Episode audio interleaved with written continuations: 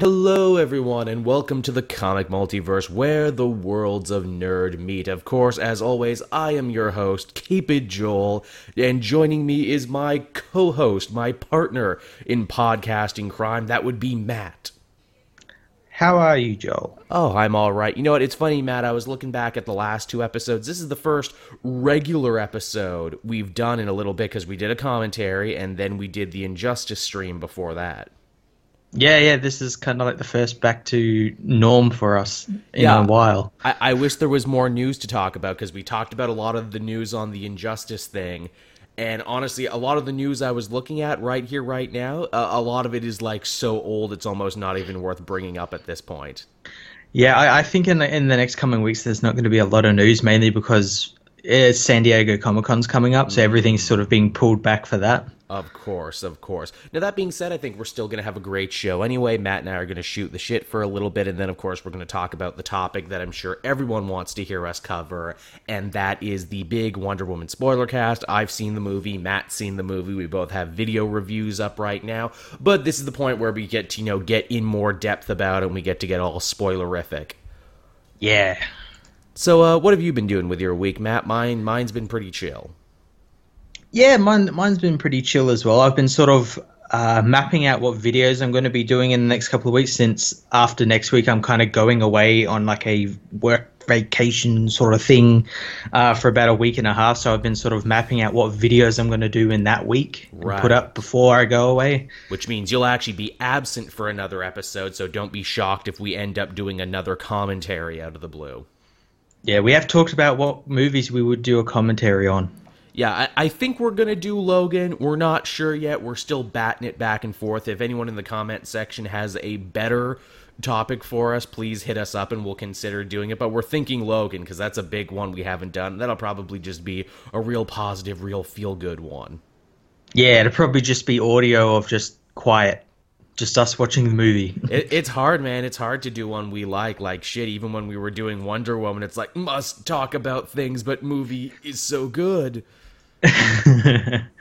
movie is nice and fun and me want to keep watching it but yeah you're right uh, san diego comic-con coming up i'm sure there'll be way more news for us to cover once that uh, hits usually always does yeah, and, and, E3 is this coming weekend as well. That's right. That's going to be freaking awesome. I love E3. E3 to me is totally like uh, it's like nerd Super Bowl. I get up really early. I get all my snacks together, which seems kind of pathetic when you stop and think about it. Because like, dude, it's it's a fucking trade show. You're sitting, watching down, and getting excited for companies to try and sell you things yeah, sometimes they do a pretty good job of it, and sometimes, sometimes it pays off. sometimes there's celebrities, sometimes there's live music, sometimes you know, sometimes it can be pretty cool.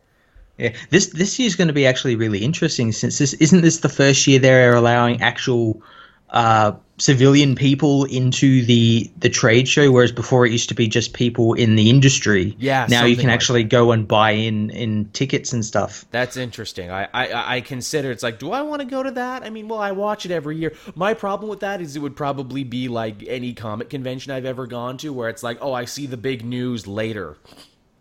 Yeah. Well, the the thing I see is that is that will like people who buy that get the same sort of deal as like the the developers which i imagine they sort of get like first dibs on all like gameplay uh, hands on and everything. Yeah, yeah. So it'd be really weird. And like, what exactly is there for people to go and see besides that? Like, is there any stalls or anything like yeah, that? Because it's a trade show, and like again, you see some stuff sometimes where it's like, yes, they have booths on the floor and everything, but I never considered it to be like a convention or anything. Yeah, yeah. Like I always can, you know, thought of it as like a like a freaking boat show or something. Just you know, remove boats and put games in there. Yeah, so that's that's what we got coming up this week, everyone. I guess I guess we haven't talked about comics in a bit, like what we've been reading.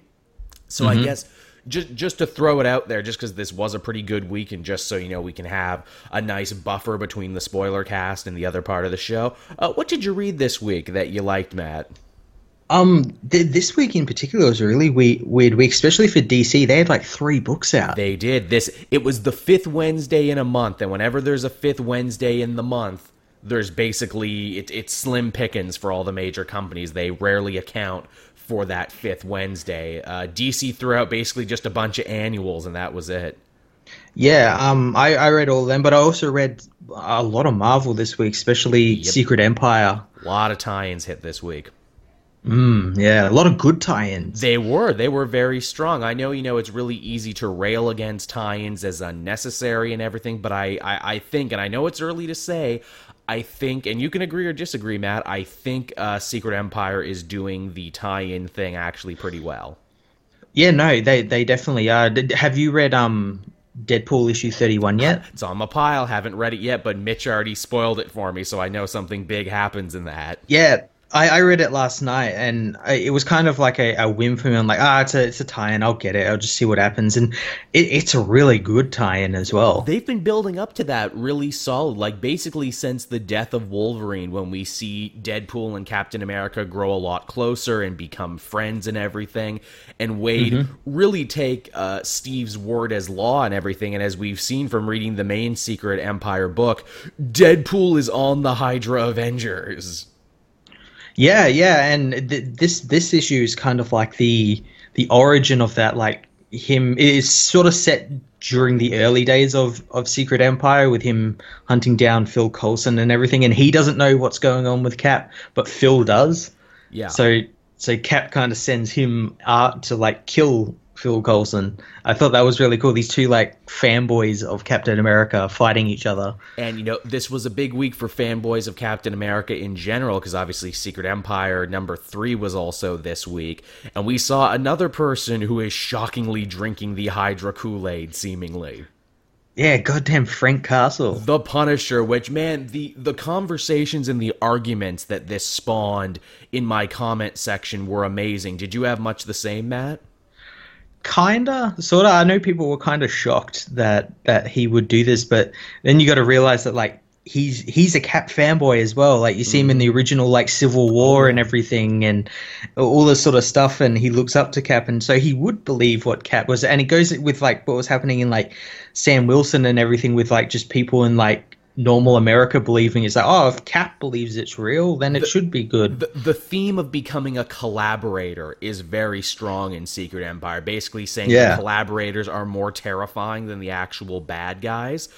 And, mm-hmm. and, they even take it a step further where it's more than just the oh well of course the uneducated bumblefucks in middle america would be fine with a fascist takeover it's a little bit more complicated than that in the marvel universe because a everyone on national TV saw Captain America raise Thor's hammer, and even the mm-hmm. dumb bumblefucks know, oh well, if you raise the hammer, you're worthy then.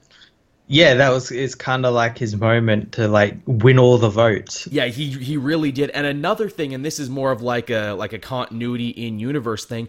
Captain America is always right in Marvel, and he's always on the right mm-hmm. side. Even when he starts out on the wrong side, he eventually turns out to be right and this is like the one situation ever where it's like oh no he's he's very very wrong but he has such a track record of being right. Everyone's like no no no i'm sure i'm sure it'll all work out guys. It always does yeah, yeah, he, he's kind of got got everyone under his control because of that. Everyone knew he was right in all these other things, so he has to be right about this. It's it's the cult of personality and cult of celebrity, and it's funny. I, I actually had a very nice conversation with a fan in the comment section where he said, you know, well, by this logic, Marvel's saying that if like Dwayne the Rock Johnson came out tomorrow as a Nazi, everyone would start goose stepping in the streets, and I'm like, well, okay, it's not as simple as that, but I'm sure if he did more people would be like the weak directionless people would be like, well, maybe I should give this goose stepping thing a try. Or yeah, maybe well, if if the Rock says it's good, he's the most electrifying man in entertainment. There must be something to it. or and even more terrifying, the people who are in the closet about their goose stepping would be like, oh well, if this guy's legitimizing what I'm doing, I should come out and start doing it.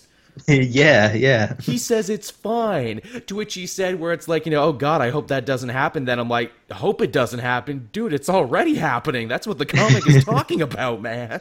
yeah, the comic is very topical at the moment. It, it's so topical, people can't see how topical it is, is the shocking thing about it. Like, it's literally almost ahead of the curve on a lot of things. but yeah, th- that was a fun comic. Uh, yeah, I-, I really liked the Sam Wilson one because the Sam Wilson one is a gut punch of a story where he's basically completely lost all faith in superheroing in the superhero community and the big takeaway message of that is how do I save people who don't want to be saved? Yeah, and it was this, it was also the same in the um uh, in the Secret Empire Uprising book where mm. the the champions team was trying to save that choir and they didn't want to be saved. No, they threw shit at poor Miles Morales. Yeah. And Miles yeah. is such a tragic story too because he's like, no, no, no, I, I, am trying to do this without violence. I'm trying to prove that I can do because I had a horrible image of me killing Captain America and I don't want that to happen. Yeah, that was a, that was a good. It's it's funny, Matt. You and I had an exchange on Twitter where it's like, "God damn it, Joel, you stole my Hydra Idol uh, title I was going to use." you did, you did. which which is way too funny because I was gonna have it be Hydra's Got Talent for my title, but then I'm like, no, that's too long. I need to shorten it up. Great minds think alike. I like we were so ready to make the same joke. Uh, but yeah, those uh, th- those were pretty strong. Secret Empire continues to be interesting. Oh, I-, I guess while we're on the subject of this, we should talk about it. The other Cap, they seem to uh, what does it imply very strongly that this is some sort of dream world we're looking at right now. I, I would I it's safe to assume that it is mainly because the art is different, yeah. uh, and it's kind of like all like kind of like hazy There's in the moonlight sort of thing going on. Yeah, uh, and it's very interesting. It's probably inside Cap's mind, and he's trying to fight. And the Serpent Society or whoever else he's going to be fighting are like manifestations of that Kobik right. Hydra thing. It's it's interesting to note when he fought the Serpent Society early on, they were wearing their OG costumes. Mm-hmm which again makes it very strong to state this is not happening in the here and now. This is happening somewhere else. And also, when he puts the lady in the water, she kind of dissolves into a magical thing. And I'm like, oh, is this like the trials of Steve Rogers? Is this like the trials of Hercules? He needs to like do acts of heroism to get his memories back and stuff. Yeah, that that'd be pretty interesting. It would be. And and here's the thing too, because we know it's gonna be ten issues. Wouldn't it be amazing if like at issue five or six, Cap gets his memories back and he's back to normal, but he's still in charge of Hydra and he's like, Oh, oh, I, I can't let anyone know that I'm back to normal. That would actually be really interesting. Because then he's like, how do I fight this from the inside while also knowing my friends like Natasha and everyone else literally want to kill me? Yeah, and like if he if he did come out and say like Hydra's bad and everything, all the people would turn against him and it'd just create like a massive war or something. That, exactly, that would tear the country apart. It's like, how do I defeat Hydra and dismantle this without literally destroying America and kickstarting like World War Three? Yeah, that's a that's a real harsh place to put Captain America. And and even in this too, they seek to be implying where it's like, oh yeah, Hydra Cap's already losing slip of the situation. He started a war with Namor and Atlantis. He's starting a war with Wakanda. He's literally fighting a war on two fronts. He's he's literally becoming Hitler. Yeah, hey, hey, it's like even people with just a somewhat working knowledge of history. What happened to the last guy who tried to fight a war on two fronts, or any guy in history who tried to fight a war on two fronts? Napoleon even suffered from that too. you can't do it. You just can't do it because you lose every time. but yeah, that uh, that was some cool, fun shit there. Uh, yeah, DC didn't have near as much going on this week. It was mostly annuals. I read that Trinity annual. Did you read it? I did. I thought it was really cool. Yeah, it was a fun issue. It, it felt very much kind of like a backdoor pilot for Etrigan, didn't it? It's like, wouldn't you like to read a Jason Blood book, everyone? And I'm like, I sure would. I would too. I think it's also sort of like a um a beginning because I know in in coming issues they actually start to kind of bring back more of the magical characters like Mm. Zatanna and Constantine in, back into like more of the the main DC universe away from like their own solo books like the Hellblazer book and everything. So I wouldn't be surprised if maybe like we might see a return to Justice League Dark or something. If uh, if that movie ever gets off the goddamn ground, if that shit ever gets back in order, I'm sure we'll see it. Yeah, hopefully. Hey, here's a fun thing because I had casting on the brain here. If they were to cast Etrigan the Demon in a movie and Jason Blood, who who would you like to see? Ooh. Um, You'd kind of need to cast two people because you would need Jason Blood and then you would need the Demon. As crazy as it is, I would like to see Kevin Garreau actually be Etrigan. I think he'd be a really cool Etrigan. Yeah, I, I, I could see that. I, I I'd like, although it's probably too much like his other role, uh, but I'd like to see Ron Perlman as Etrigan. Yeah, he'd be he'd be too perfect for the role. Where it's like you already played one demonic dude, just put like some salt. Oh no, you already have your own salt and pepper in your hair, Ron Perlman. Cool. you're, you're literally everything we need, just wrapped up in one human being. Also, too, hey, uh, Charlie Hunnam for uh, for Constantine. I could see that. Yeah, I, I, he could play like a lot of different DC characters. He could he could have played Aquaman. He could have Yep. played Green Arrow. He could have played yeah, uh, Constantine. Yeah, he could have played so many different characters. He's one of those actors. He's got like that iconic superhero face, and yet he keeps making really terrible movie decisions. really terrible King Arthur movies trying to launch a, a King Arthur cinematic universe. God damn it. Remember when Guy Ritchie was cool? Remember when like Snatch and Two Smoking Barrels were awesome and like and when it like got to RocknRolla, you're like, eh, this isn't nearly as good, but okay. Yeah, people started giving him a bit bigger budget, so he had a bit more to work with, which was kind of his downfall. Yeah, there's certain directors where it's like, you know how it's like we're giving more money to this project? He's a director where it's like we need to take money away from this project. Yeah, yeah. Then you'll be good. What uh, what else does he have coming out here? Uh, or I'm looking at uh, Charlie Hunnam. What other movies does he have coming out in 2017? He's Henry Papillon, sure, some sort of French movie he's going to be in. Uh, okay. Yeah, Sons of Anarchy was cool. Sad he hasn't been able to turn that into much else. no, I'm I'm really surprised he hasn't been able to done, do anything like that. I know he like dodged a bullet because he was he. I think he actually got cast in those Fifty Shades of Grey movies, but then said like then said like fuck this shit and just left. Yeah, c- common sense actually took over him there for a second, and he's like, "Nope, nope." Which is funny because the guy who, who's in him at the moment apparently wants out. uh, he's like, I don't want to do this anymore. This is terrible. here we go. I have my casting who I would get for Jason Blood. Uh, did you ever watch that show, uh, Pirates? Or actually, no, not even Pirates, because he was in uh, what is it? Uh, friggin' Shield this season. The guy who played Ivan Antonoff or whatever, Zach McGowan. I would cast him as Jason Blood. yeah, yeah. He he would be a really good Jason Blood. because he's weird and he has this interesting foreign affect, or at least he does in all his movies, even though he's apparently from Queens, New York. Yeah, yeah. He's he's American. He's American, but he's always putting on a funny accent and shit. And he's worked in the comic book sphere before. He was uh, like a bunch of characters in Resident Evil 6 and Iron Man, the video game. So, like, he's done that sort of shit before. Mm-hmm. Yep. So there's there's the casting corner, everyone, for this show. I I was watching uh, Sal from Comic Pop. He did a big casting video for Justice League Dark. I'm like, those are good picks, but I also have my own picks. my, my whole thing for casting movies is like, I would like to see this person get work, or I would like to see them break into movies. or they've had a shit streak, but this can totally break it. I know it can. So, uh, anything else we want to cover, Matt? Oh, uh, I guess you can talk about this because the movie's coming out on, or the vi- uh, video that people are listening to right now will be coming out on Wednesday. You have a Superman in Media project coming up. Do you want to uh, shill that for people? I do. Oh, I was going to try and leave it as a surprise, but um, uh, yeah, I got the the final part of that coming up. Joel is actually guest starring on that. Uh, we're, what? we're actually going to re- be recording that after this. Um, but uh, I don't actually know I'm going to throw this one up. Uh, probably next week sometime. All right, just get people interested and excited about it. Trying to j- trying to Yeah. get more eyes on that project.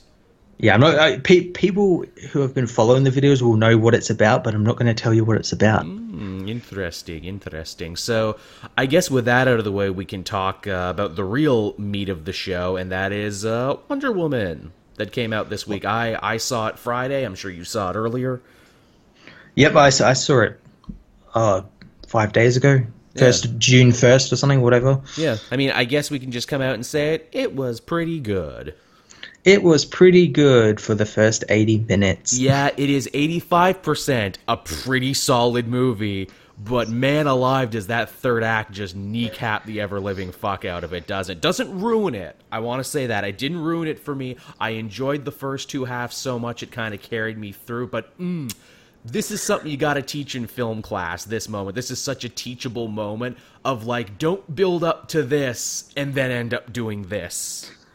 Yeah yeah it it it kind of ruined it for me in the way that like oh it was so good up until this point and then it just kind of soured it for a little bit where i kind of left the theater like oh that was kind of a crappy ending. It's, it's so funny because the movie's building up to actually being something of a pretty interesting message movie, which DC movies have always aspired to be, but never actually were. This idea where Wonder Woman, who is naive and a fish out of water, is like, no, well, if I just destroy Ares, I can, you know, save mankind, I can redeem them, I can put an end to all war. Only for Steve to be like, well, no, actually, mankind, we're all pretty shitty and we'll continue to kill each other anyway. This is just World War One. Wait till you've seen the sequel. the, the, the sequel and then the other wars after that. yeah, and then it's like, wow, you know, that's actually a really mature message that you know mankind is shitty, but we can try to be better, and you know, with Wonder Woman's help, we can aspire to be better. And then they completely throw that all out the window because it's like, ha ha ha, I'm fucking Professor Lupin, and I was the bad guy all along, and let's fight now.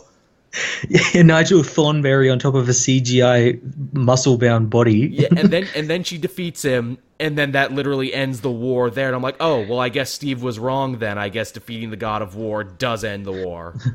the, the the problem I had with all, all of that is that th- this movie was sort of built up as like this is why she left mankind. This is why she didn't until Batman vs Superman come back, and at the end of this movie, she says that everyone's good still, and like there there was no thing that's that showed her sort of saying I'm going to leave man's world behind because she literally saves that Doctor Poison by saying everyone is good, all men are good. Yeah, ma- mankind that's, is good. Yeah.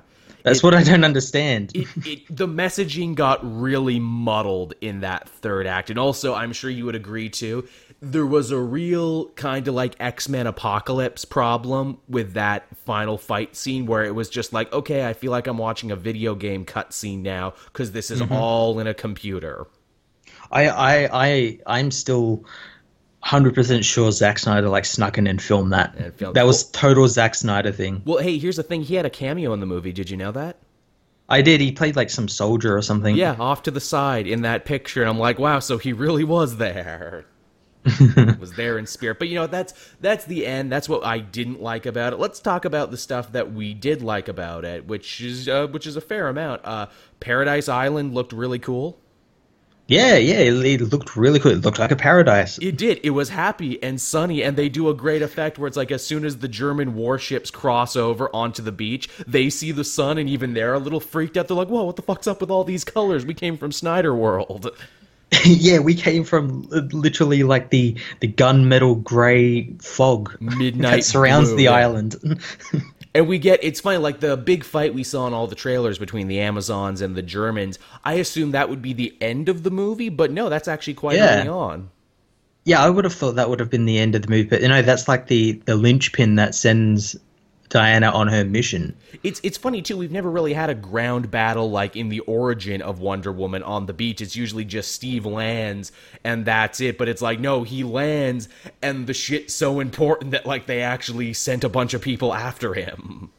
Yeah, big battleship and a bunch of like men. yeah, shit, and like the shit pops off there. We got ladies on horseback. We got you know guns being fired and everything. It was it was pretty nuts it, it, was pretty cool. The only thing I didn't like about it was that whole ramping up, ramping down of the yeah. slow mo. Yeah, that's that's another thing that really gets. What I like about the Wonder Woman movie is that it most of the action felt you know like very it, it, felt good it felt visceral it felt like you know like an action movie but then when they start throwing in the snyderisms i'm like ooh this does not match the rest of the movie No, it, it didn't match any at all. This is this is the problem with letting Snyder be the architect. And again, I feel bad for throwing all the problems of this movie at his feet because I know he's going through some harsh shit right now. But like creatively, I'm just, oh, this could have been better.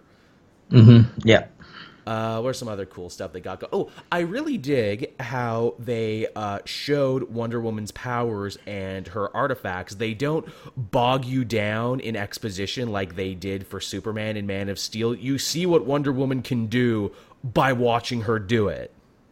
Yeah, yeah, she she does it. She isn't told by someone she can do it. She deflects with her bracelets. You watch her do it. That's how you know it works. She uses the lasso of truth. You see it work, so you know that's what it does. Mm-hmm. I actually thought that was really well handled. I'm like, good, more of this in the future. You don't need to hold people's hands with these characters. If you do your job right, they'll figure it out. Hmm. Well, yeah, that as well, especially like with characters like this who are famous and popular hmm. and and are not like some D-list hero or something. Yeah, absolutely. Uh, Chris Pine actually quite impressed me. I know we've joked before calling him one of the most boring men in Hollywood, playing what is easily one of the most boring characters in all of comics. Yet they actually made him kind of the comedy relief in many ways. He he found his footing. He he was meant to be Steve Trevor. yeah, he was meant to be doofy, doofy Steve Trevor. Who's a spy but also a total goofball, and I'm like, man, how, how would anyone give you this job? I know. Or oh, he was above average. Yeah, so. very above average. I'm talking about my penis. Yeah, that, that that's something I didn't like. After that joke, they kept continuing on that joke. It's it's a it brick joke. Yeah, and it just kept going and going, and I'm like, stop. I'm like, really? This this is the running gag you want to run with? Go- Okay. And again, you can tell they were taking a couple pages from the Marvel playbook, weren't they, when it came to piffy banter and one-liners and everything else? Yep. Yeah. They were they were doing it. Uh, I actually really enjoyed, and I'm surprised how little of the movie she was in, but uh, I actually quite enjoyed Etta Candy. She's absolutely golden age Etta Candy from the comics. See, I didn't like her because uh, like I would have liked her if she had some something to actually kind of do in in the movie besides hold Diana's weapons. and and, Um, and, and run the office back end. She was she was a secretary through and through. She was, but like she kind of just like appeared, made a couple of jokes, then disappeared, and then we didn't actually get to see her all that much near the end of the movie at all. I think No. she was in that one scene in in that square where everyone was celebrating. I think. But that's about it. Yeah, that's unfortunate. Yeah. I'm I'm hoping if they do a sequel, we'll get to see like old Etta at some point. Which hey, which I mean, I guess that's a uh, thing we should have for the end of our discussion. But yeah, where the fuck do they go from here for Wonder Woman? Because that was like a pretty cool idea for a period piece. Do they do World War II for the sequel, or do they not want to make it seem that similar? Well, the, I don't think they will do World War II mainly because it'll just be Captain America, the first Avenger. Yeah, yeah. I, I, I had an interesting pitch. I was throwing this around in my head. Ooh, what if the Nazis, who we knew were really into ancient relics, what if Hitler wanted to make like Themyscira the new capital of the Third Reich, and so he recruits Professor Barbara Ann Minerva, who's also into ancient relics, to try and find a super weapon. See that that that would be cool. That would be cool. And then you see Barbara Minerva being like, screw the Nazis, screw Hitler. I'm gonna become an awesome cheetah god. Oh no, wait, I've become the cheetah crap. and, and if you make the movie in World War II too, that means you can have Sergeant Rock and the Howling Commandos and the Blackhawks and all these wartime characters. Mm-hmm. Yep. Shit, you could have Captain Nazi and have that make sense. he he could be the heavy. He could be what Ludendorff was in this movie, just like the big bruiser that they need to have a fight with. Uh, oh man, uh, let's talk about Ludendorff. Let's. Uh, he should have actually been the main villain. Probably. I'll, I, I will say most of the villains were kind of underserved in this movie, which is hilarious for Ludendorff because, as I found out in my research, he was a real guy. Yeah, yeah, he was a real person. What is up with that? Everyone else is like fictional, except for this one German officer who was real. I guess that was like their thing of saying like, "Whoa, this is kind of real now because we've got a real person." We don't hear references to any other real life figures, but he's in this movie. Like, he's got to have family, right? He's got to have descendants. I wonder what they feel about this. Yeah, that that is that's actually I hadn't actually considered that. Especially because in real life, I read the dude's Wikipedia page. Apparently, he absolutely was 100% like uh, against the armistice and stuff. Yeah, so yeah, that would actually be really interesting, especially how like they made him like like he snorts crack and whatnot and Yeah, gets he- a glowy face. yeah, he gets super strong off that demon crack, which it's like, man, if that stuff is so good, wh- why are you trying to build like super mustard gas? Why don't you just hand that out to all the other people? yeah.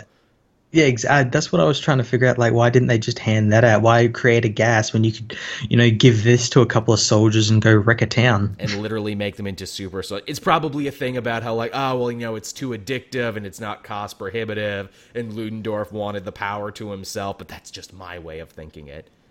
Yeah, yeah, true. But he, he should have been the main bad guy. They should have kept, could have kept Wonder Woman the whole I have to kill Ares, I have to kill Ares sort of thing, but have him I, I like how they alluded to it in the film, how he that she thought he was Ares, and then when she kills him, she realizes the war doesn't stop after that, and realizes that it wasn't actually Ares, and Ares is nowhere near the film or anything. I, I would have And- liked that if they kept Ares subtle, where it's like, oh well, he's influencing actions, but he's not actually in the movie. Like that should have been like a Mm-hmm. Yeah. sequel hook. Yeah, yeah, yeah.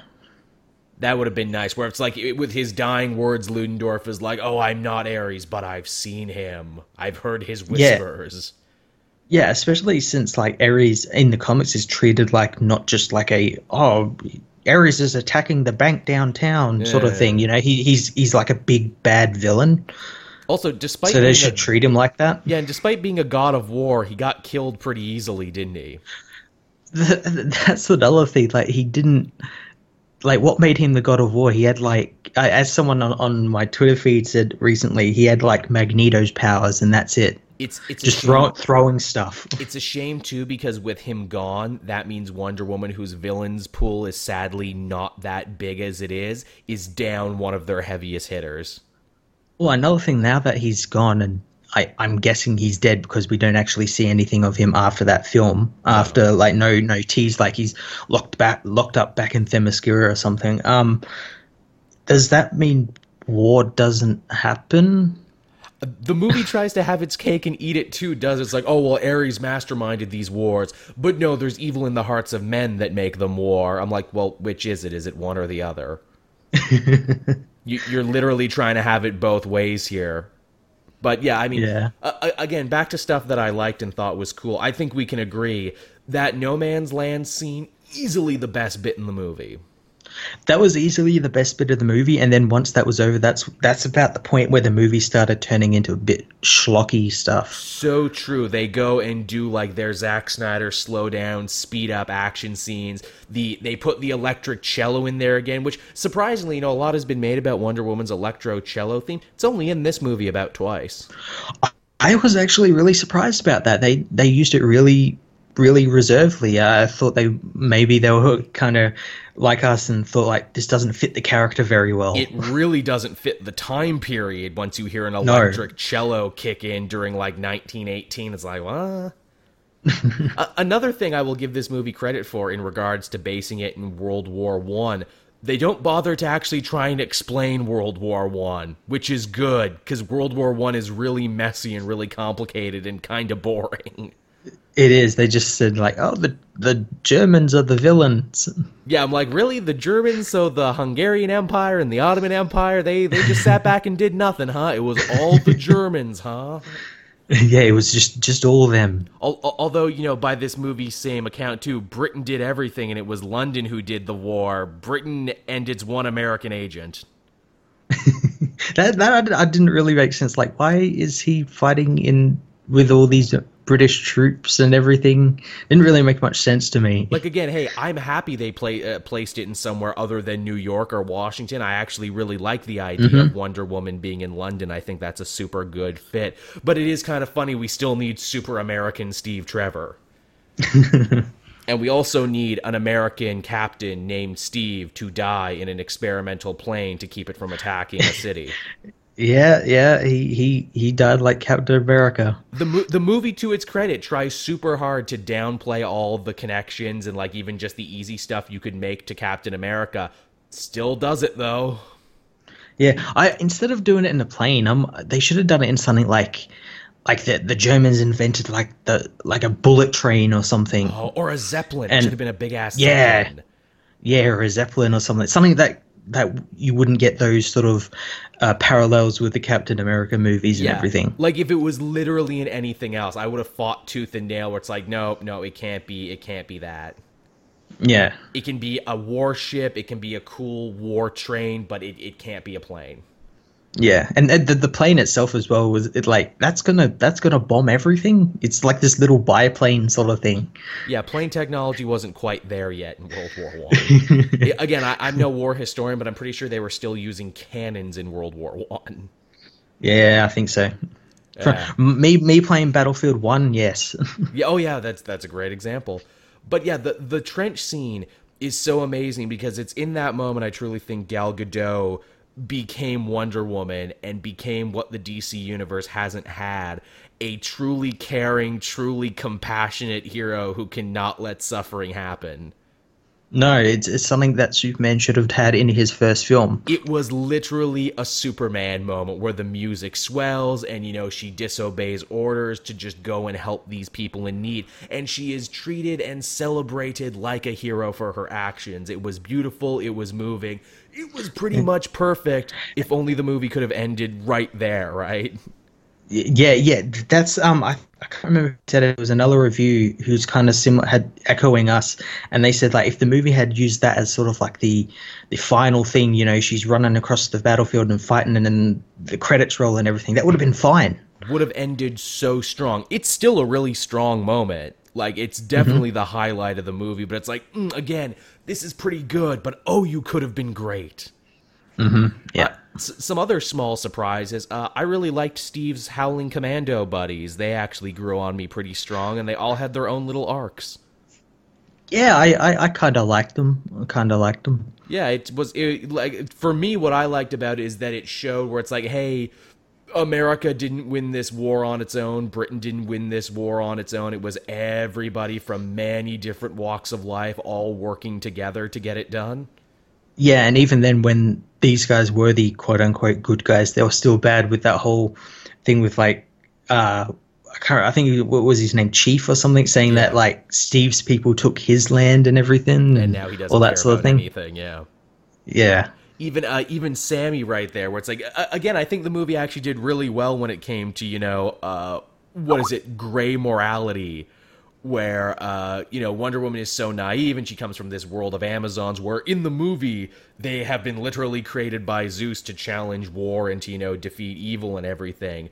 Only for her to kind of find out, hey, you know, things aren't, you know, they're more complicated than that. You know, it, it takes all kinds to do good and I think you could really only do that in World War One. And again, I've seen multiple critics and multiple articles say this, saying you know they really used the World War One time period to its best because that message wouldn't have worked nearly as well if there was Nazis running around. no, you couldn't really sympathize Nazis. Yeah, it would have been like, nope, nope. I'm pretty sure these guys over here are the villains. I'm pretty sure. Now that being said, you could argue that this movie doesn't make much of a distinction between uh, the German army and Nazis. They treat them pretty much exactly like supervillains. oh yeah, they're you know enslaving towns, gassing people, and all that sort of stuff. and that they were the powers behind it all. It's like you know there was more going on in the Central Powers than just that, right? But again, the movie's like, don't make us explain World War One. World War One is very complicated. uh, yeah, you know who really I think stole the show in the small amount of screen time he had? Uh, Spud from Trainspotting as the British sniper. Yeah, his little arc about sort of having PTSD Mm-hmm. with what he's done in the past and everything was actually pretty. He's a sniper and never actually shoots anyone. Yeah. I actually thought that was really nice. And he sings beautifully. I wonder if that's in that actor's contract or something. He sings in every movie he's in. he's like, ah, he, he's Scottish. Just let him sing. He's, he's got, he's got a lovely voice, you know, sings it up. Uh, we, we didn't talk about Doctor Poison, the actual like quote unquote actual super villainess who is in this. What a golden age pull, right, for Doctor Poison. Yeah, I'm surprised they did it. She she's kind of, I guess you you call her a secondary villain since she's Yeah. hardly hardly in the movie. I, I, I would when- call her a third tier villain actually, because behind Yeah. Ares and behind Ludendorff, she's really number three. That's true. That's true. Yeah, she she was pretty good with what screen time she had, especially in that scene where um Steve is trying to like like get on her good side and sort of He's like to make her her, betray. basically. yeah, yeah, make her betray Ludendorff He, he's honey dicking the hell out of her, is what he's trying to do. In his in his in his German accent. And she's like, I am in a committed relationship. Thank you very much. It, they definitely imply a more interesting story with her and Ludendorff, and it's like, you know, what was this like actual love? Does that kind of redeem them? You know, what's what's what's happening there? It it was really interesting. I'm I'm intrigued as well to see like what exactly would happen to her because she kind of disappeared near the end after Diana refused to drop that tank on her. So I'd like to see her if she like like uses like a gas or something to survive till modern times and actually fights Wonder Woman again. Is it is it like you know like a Zola situation? Did the Allies pick her up and it's like, hey, how about you make some stuff for us? I, I, I like that that she just like sort of escaped the war and just went into hiding, just developing weapons for herself and revenge and whatnot. Or hey, you know, this is another one too. If they end up doing the World War II thing and end up taking my Captain Nazi idea, have Hitler be like, "Oh, we used the Moreau diagrams and formulas to create our own super soldier. No longer do you need to take it all the time. Now it's baked into him." There you go. See, again, DC, Warner Brothers, I'm full of ideas right here. but yeah, again, too, because there's so much time they unaccount for Wonder Woman's history. I like what you were saying, too. Yeah, maybe she just became a supervillain and her and Wonder Woman had all sorts of battles across the 20s. Yeah, or even better, because she remembers what Wonder Woman did for her back during World War One, didn't kill her, and kind of spared her from what Ludendorff and everything was doing. Maybe she becomes like an uneasy ally to her. That would be cool. Is isn't there like a new like like a descendant of Morrow in the Wonder Woman comics right now who runs a mercenary company, Poison Company?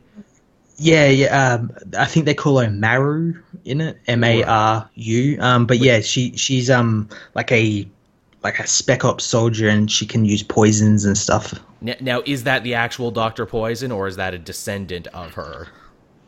I don't actually know. I, I I would assume maybe it might be a descendant, but in saying that, she's in the year one storylines as mm, well. Right. So, so it, it could be like the original, and they- they've just brought her into the more a more contemporary setting. Updated, yeah. Huh, right on. Uh, what else can we really say about the movie here? Uh, just, yeah, I mean, there was a lot of really cool stuff. Uh, one thing I'll admit I wasn't a fan of. Other people in my theater seem to like it, but I think this is just a problem because I see a lot of movies. They try and have two mysteries. They try and have the mystery of, ooh, who is the God Killer? What is the God Killer? But then they like hang the camera on Gal Gadot for like five seconds, and I'm like, it's her. Oh yeah, no, well, like um, I kind of guess that to begin with, like back when like they tried to do the old bait and switch with the Ares thing, and like that that guy's Ares. They wouldn't cast an actor like that for a bit part. He's Ares. Why would you and have then Professor Lupin if it wasn't going to be him? and then there's the whole thing with Diana's mother protecting her and the bracelets and whatnot. I'm like, she's the god killer. It's not the sword. And that and that's my most comic book fan kind of uh, nitpick about the movie, and that is I hate, hate, hate that they took that piece of Brian Azzarello's run and put that in the movie to essentially make that canon to everyone who doesn't read comics. Mm-hmm. Yeah. To be like, oh, she is a demigod, she is the daughter of Zeus, and I'm like, oh, come on. Yeah, I, I didn't like that at all. And I and I only don't like it because the movie didn't need it. Was the thing No, I was I was no. already sold on this version of Wonder Woman. I already think that she fought and earned everything she had. I didn't think they needed to go the extra mile to make her a demigod on top of it. I'm like, no, she's tough enough and she's cool enough. Now now you've just put too much. Yeah, kind of like overpowering her a little bit because now they now there's that thing where it's like, oh well, we've seen what she can do. She shouldn't have any problem with anything else. Yeah, you, you've oversugared my tea. It was already plenty sweet. Which, uh, what else was I going to say on that regard? Oh, God, where'd my head go? Oh, yeah. So, yeah, the thing with Zeus and everything, and what we get about the past and whatnot, like, it actually sets a pretty interesting timeline for the cosmology of this DC cinematic universe. What this movie is essentially saying is there is one true God, and it is Zeus. Yeah, so kind of going against Snyder's whole thing. Yeah, makes all the with the Jesus and everything. Yeah, makes all the Christian and Jesus allegories we see in Man of Steel and Batman v Superman seem kind of silly in retrospect, doesn't it? Yeah, yeah. I want Diana in Justice League to be like, "Oh, you've actually been praying to the wrong guy this whole time." My, my father Zeus will be much upset with you. Although, I mean, I guess if we want to bring in some Jungian ideas here about the collective subconscious, all God is basically the same God, Zeus and Odin, and the Judeo Christian God, just, you know, a happy white guy with a big, long, bushy beard that we've been seeing over and over again. yeah, it's all the same person. It's all the same thing, man. We're just telling different stories. It's it's like Lay's chip, man. Here they're Lay's, but in Britain they're Mister. Uh, what is it? They're Walkers, and in Saudi Arabia they're Mister Chippy. They're just all the same in a different bag. and that's uh, that, that's part of my new college thesis I'm writing: uh, religion and theology through the lens of potato chips. Joel writes what he knows. Uh, another funny thing, and I had to actually read this somewhere else. Uh, Sammy, their uh, their Indian buddy there. Apparently, like back in that time in London, Sammy was actually a racist term for Indian people. It was like a corruption of the word Swami. oh, really? Yeah, yeah, it was, which is funny because uh, Steve is sure to call him Samir all over the place, which is his real name. But Sammy introduces himself as Sammy, and I'm like, did they do that intentionally? Because if they did, that's actually quite clever. It is, and now that I actually know that, I actually applaud them for not actually, you know, having it seems like, well, it means this and this and this, and not explaining it and just expecting people maybe to know it, maybe not to know it. Yeah, that's if if that was intentional, good on them for being smart. It gets even crazier because I like followed this down the rabbit hole today online. Swami in Indian actually means like master, so like that was a racist term they used back then. But the Indian people were always kind of laughing at them because it's like, ha ha ha, your corruption of our word actually means this other thing. you are calling me master. yeah, so I'm actually having fun with this. I'm like, oh, that's that's kind of cool. Yeah, the, the movie does a really good job with you know other cultures and like you know everyone who fought during the war. It it, it makes the most of its setting actually. Mm-hmm. Yep. It, it makes the most of its setting in a pretty interesting way. It's, it, it it has layers to it, is what it did. And again, it's because of these layers and because of you know how subtle it was in places and reserved. It's why when they do the big blow up everything third act, it's like, oh come on, you were better than this. Yeah, it, it totally doesn't mesh with the rest of the film. It doesn't mesh with what they were setting up in that. it's the we need to become a blockbuster at this moment. Mm-hmm. Yeah. I, I I dug too. They had a whole scene in what was basically the castle from Doom. Yeah, yeah, Castle Wolfenstein. They literally go to Castle Wolfenstein, which again, Chris Pine gets to be funny, gets to be the comedy relief, and gets to try out his uh, comedy German and gets to dress up. Mm, Again, I wouldn't have minded if like that scene was like the final battle because they had like the whole thing where he, he's gonna set off the, the the gas in the city. We got to stop him. I mean, I I mean, I think uh, what is it? Just as long as it wasn't a big blue light shooting up in the sky. That was a big green smoky bomb. was a big green smoky bomb. Not unlike the big green smoky bomb from uh, what is it, uh, Amazing Spider-Man. Although I think that was blue too. Was that blue or green? I can't remember. I, th- I I think it was blue. It it was blue and it turned people into green lizards. That's right. that's that's a real problem, you know. As we keep making all these superhero movies, it's really hard for them to not kind of have the same finale, right? Because it's like, how do you ratchet it up to that point?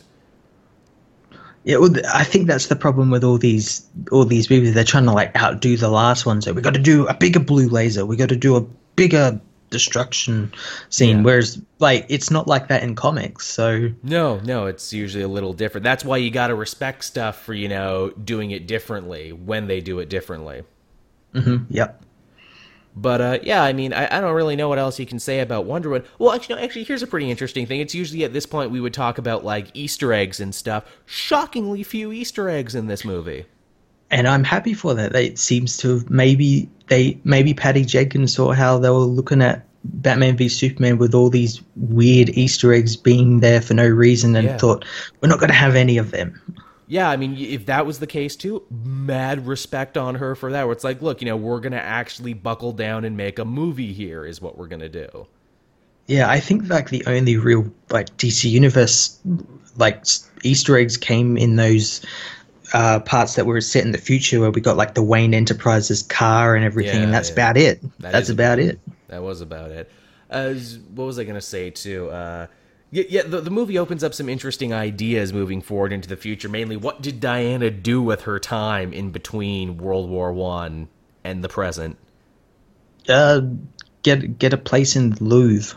yeah, yeah, she works at a museum and stuff, which is actually kind of cool. And I wonder if you felt this too. I'm like, oh, she works with antiques and everything. I instantly thought Highlander. I'm like, oh, Wonder Woman's the Highlander. This is great. yeah, yeah, she's like the Highlander with Indiana Jones because no doubt she found most of those antiques. for sure. And it's funny, which which again, if they do talk about that, if they do talk about her getting like ancient relics and shit, like maybe she couldn't find her way back to the Themyscira, so that's why she got the job to try and find it. That's how she meets Barbara Ann Minerva the cheetah, because she's also an archaeologist.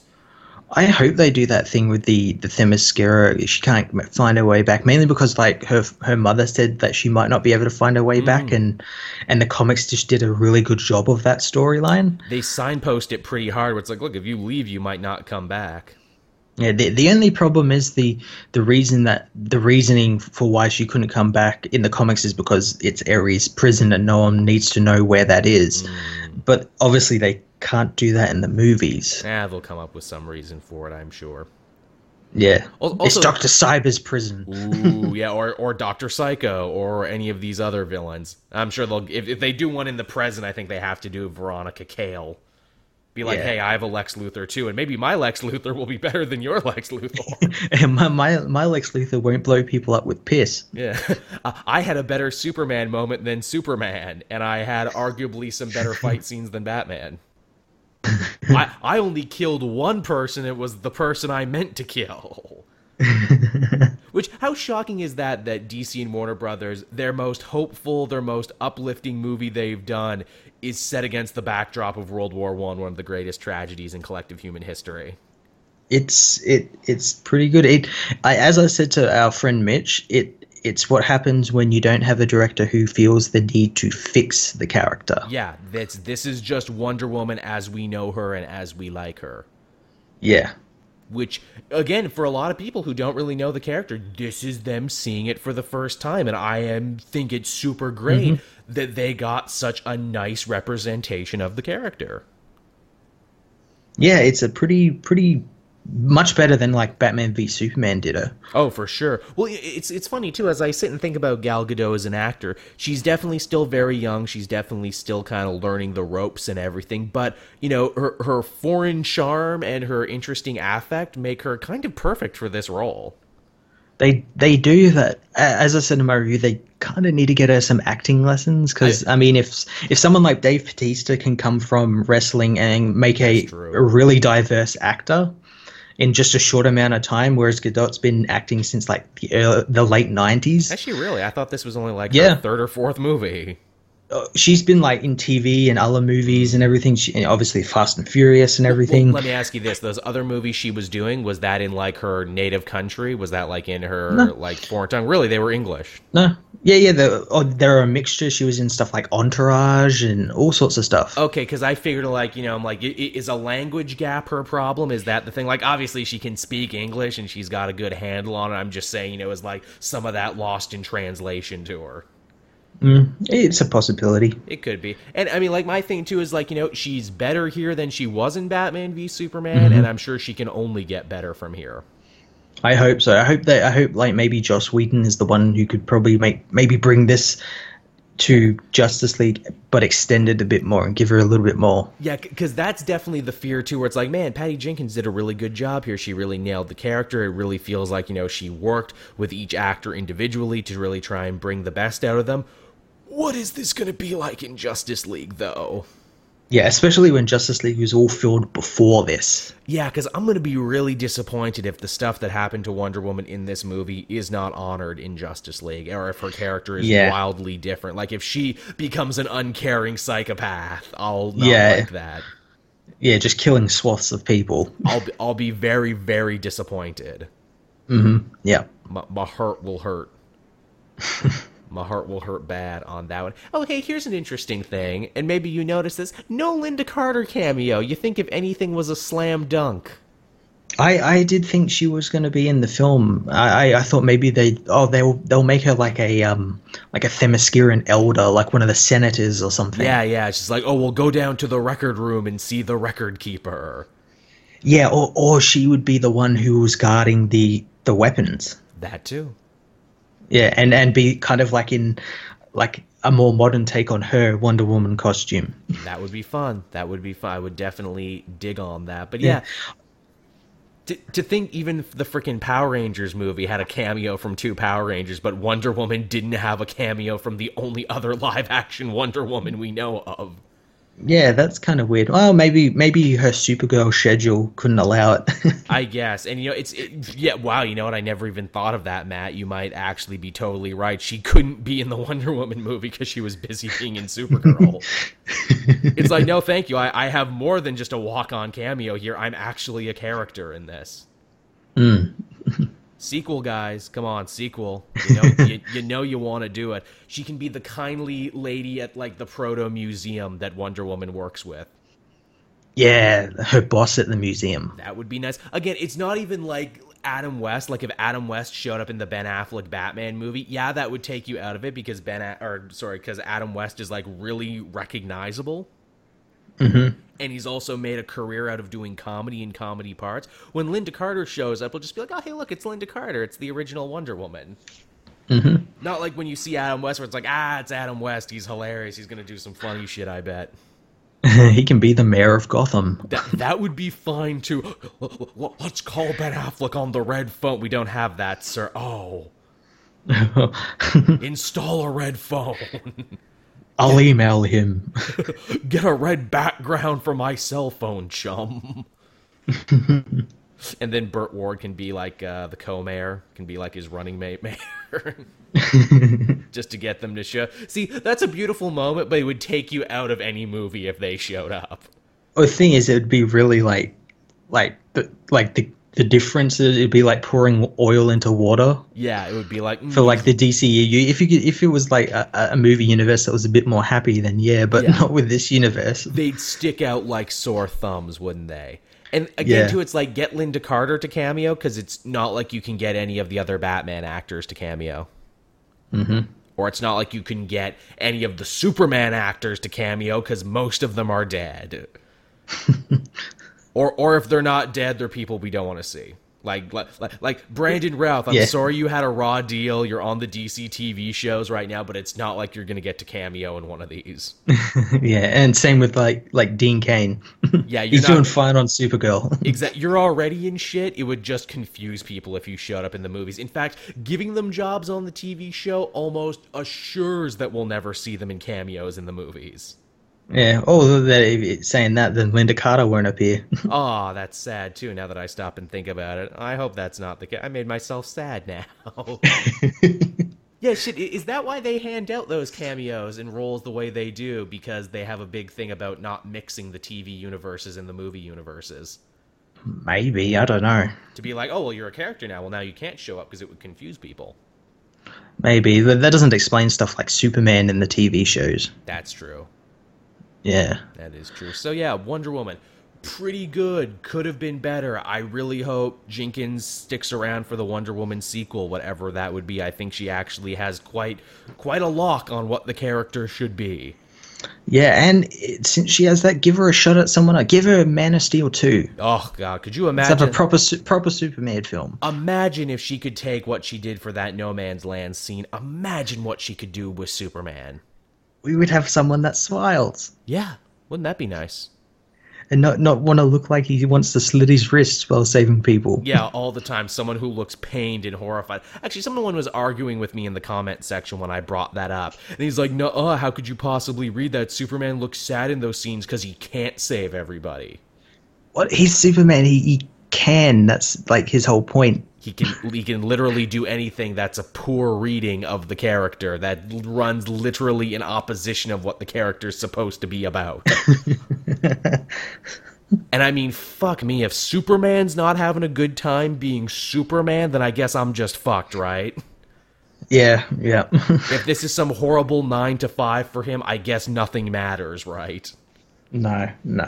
I guess nothing matters ever. So yeah, everyone, there you go. That was that was Wonder Woman. That was the comic multiverse for this week. I know we haven't talked as long as we normally do, but hey, there was no news this week. We're just trying to make it happen with what we had. Yeah, we can only talk about a movie that was quite good for so long before we start repeating ourselves. And, and like we said, not a lot of sequel baiting, not a lot of Easter egging to the movie's credit ultimately. Mm, yeah. And it's like another thing too. Like I went with a friend. It's like, oh, should we stay behind and see if there's a post credit scene? I'm like, there isn't one. I would have heard about it.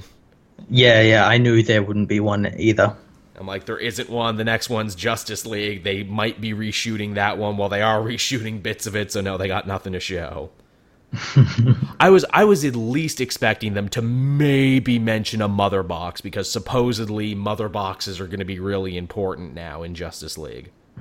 Yeah, well, what was that thing at the end of her movie when she, she like went off to like do something? I don't know. Uh, like at the end when she was like kind of jump flying. Oh yeah, she got a call about something and jumped off at the. Actually, hey, let's talk about the jump there. So obviously, in the comics, in the cartoons and shit, Wonder Woman has had a history of being able to fly, but I don't think she can really fly in the DC one. She didn't fly in this. But no, I don't think she can. but she did that jump in a way where it's like, wait, are they implying that maybe she can fly in the future? Maybe she learned to do that.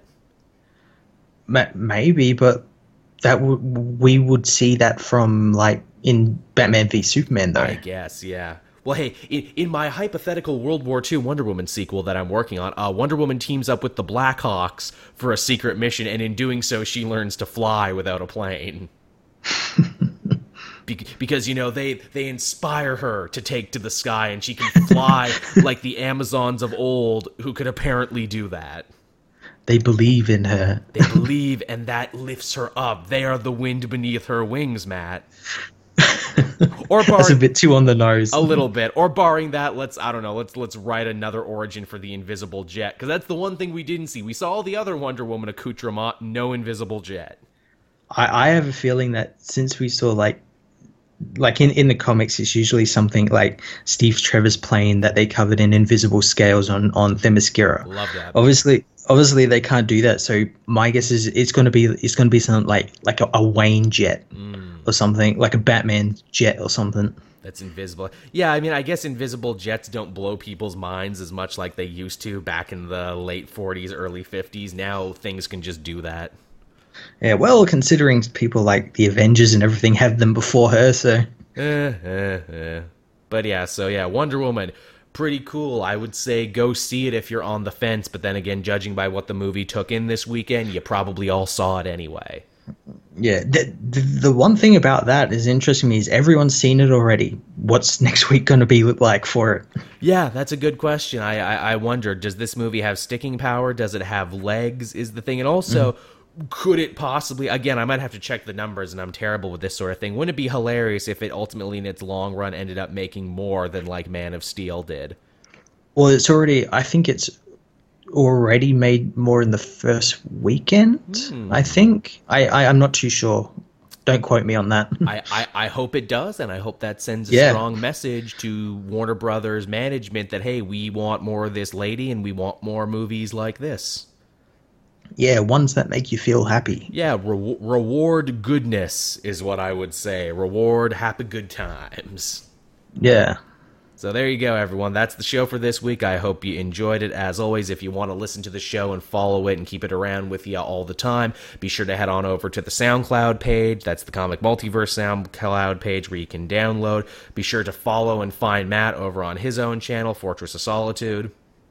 Yep, I've got some good stuff coming out soon. Yes, we have a Discord now that Matt made for us. I'm trying to check out the Discord chat more and more, but it's really hard. Mm-hmm. I'm on a lot of shows. Yeah, yeah, I keep I keep kind of forgetting about it. It's always open on my computer, but I always keep kind of forgetting about it because nothing kind of warns me about it or anything. Yeah, it's a, it's a whole thing. So yeah, everyone, I hope you enjoyed the show, and Matt and I will be back again next week. Will we, Matt? I hope you're yes, going away. yeah for a regular show. Okay, for a regular show next week. So, on that note, everyone, thank you for listening, and we'll see you all next time. Bye-bye. Bye.